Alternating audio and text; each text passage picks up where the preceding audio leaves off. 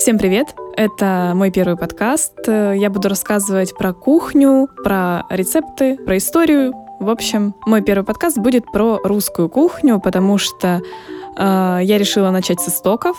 Мы все живем в России, Почему бы не узнать побольше про русскую кухню? Когда я выбрала эту тему, я думала, что будет очень скучно, потому что, ну, что у нас такого интересного, если у нас только каши, каши, каши, супы иногда? А оказалось все намного интересней, очень много странных блюд.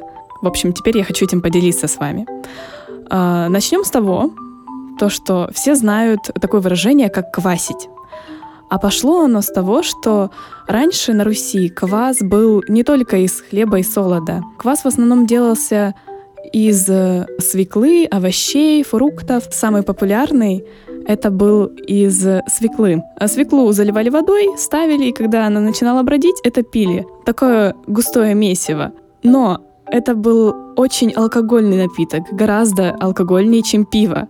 И людей, которые много пили кваса, называли пьяницами, и они квасили. Вот от этого и пошло такое выражение. Также был пивной суп. Довольно интересно звучит уже. Ну, обед такой себе не мог позволить простой человек, потому что это было дорогое пиво, туда еще мешали хорошее вино, и в эту смесь добавляли лимон, э, сахар и разные специи. Звучит это не очень вкусно, я даже не захотела это пробовать, но это имеет место быть. Как я думала изначально, как и многие думают так, что русская кухня — это борщи, щи, пельмени. Но на самом деле а, здесь правильно только то, что русское блюдо — это щи. В остальном борщ — это украинское блюдо, а пельмени появились на Урале лишь после 16 века. То есть, да, не все так легко. Щи Правда, наше блюдо, но это был изначально не суп. Щи — это такой холодный напиток наподобие кваса. В основе него была капуста и вода. И очень часто его использовали после похмелья. На утро пили.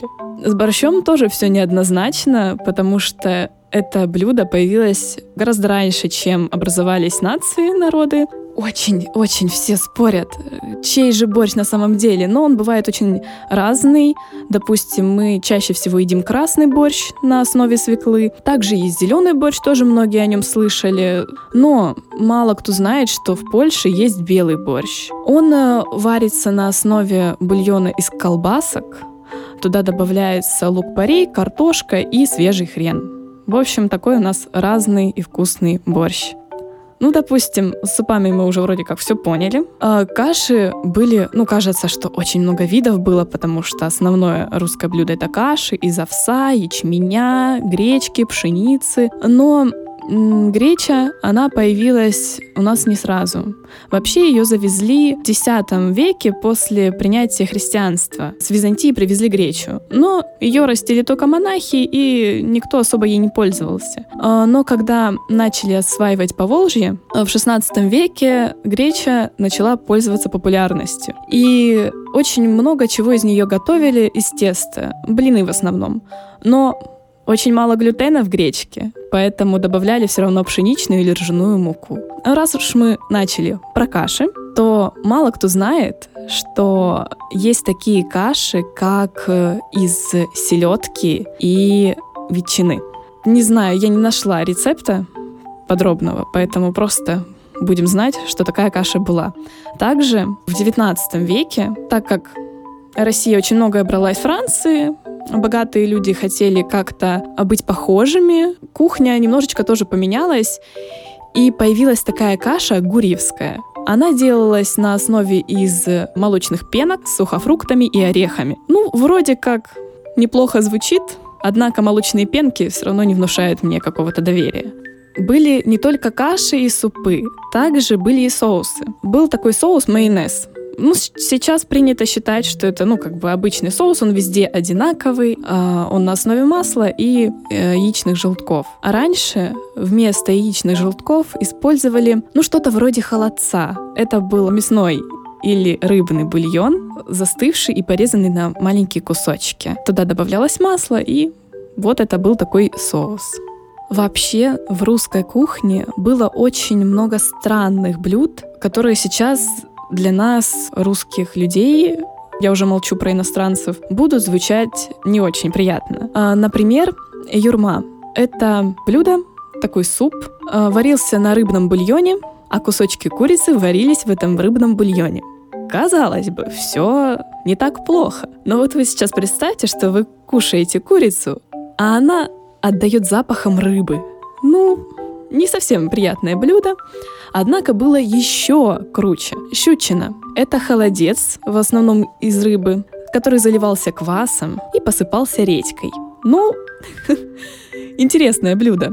А, в основном вообще в то время редька была основным десертом, так как сахара не было. Ее мазали медом и запекали. Это был такой десерт.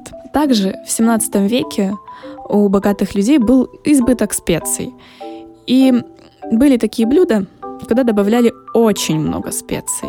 Например, есть э, задокументированное подтверждение того, что э, раньше ели очень-очень ароматные блюда. Был суп, и на одну миску ухи для одного человека в эту миску ухи насыпали столовую ложку шафрана, корицы, кардамона. И получалось, что они ели практически одни специи с э, бульоном.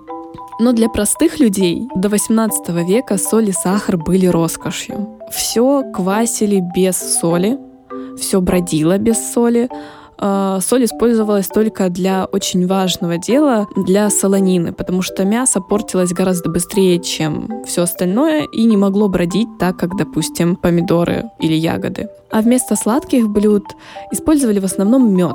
На меду делали пряники, ковришки, они, в принципе, и остались у нас. А мы до сих пор их едим. Но мы утратили такие рецепты, как варенье на меду. Или же мы теперь не так часто едим пастилу. Сейчас пастила — это такой воздушный десерт, который продается в магазине, а на самом деле пастила делалась только из фруктов, сушилась, и это было похоже на очень жесткий мармелад. В принципе, сейчас тоже это можно попробовать, все это продается.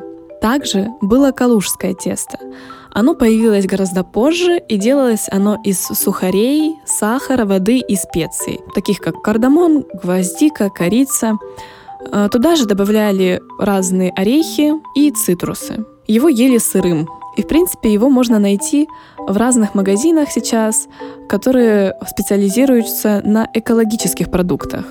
Еще одно изобретенное блюдо голодного крестьянина – это была похлебка – она делалась из корки черного хлеба, которую натирали чесноком, нарезался лук, и все это заливалось квасом, или же молоком, или водой. Квас и вода с чесноком звучит хорошо, но вот молоко я бы уже такое пробовать не стала.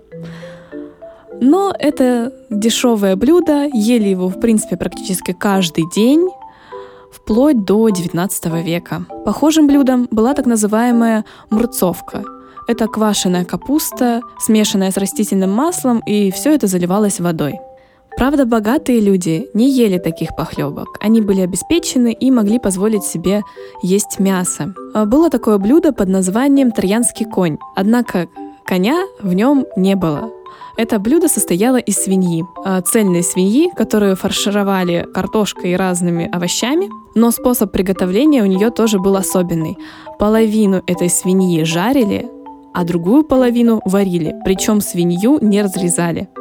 Хочу поделиться с вами парой рецептов, такие, которые вы сможете повторить дома. Первый рецепт — это будет пирог. Э, тесто делается для практически всех пирогов одинаково. Мы будем мешать муку, яйца, молоко, сахар и дрожжи. Правильные пропорции лучше уже посмотреть в интернете. Все мы это мешаем, даем тесту настояться, потом выкладываем ее в форму, предварительно смазав маслом, и добавляем разные начинки, ту, которую бы вы хотели тут увидеть. Туда можно добавить как мясные, так и сладкие начинки.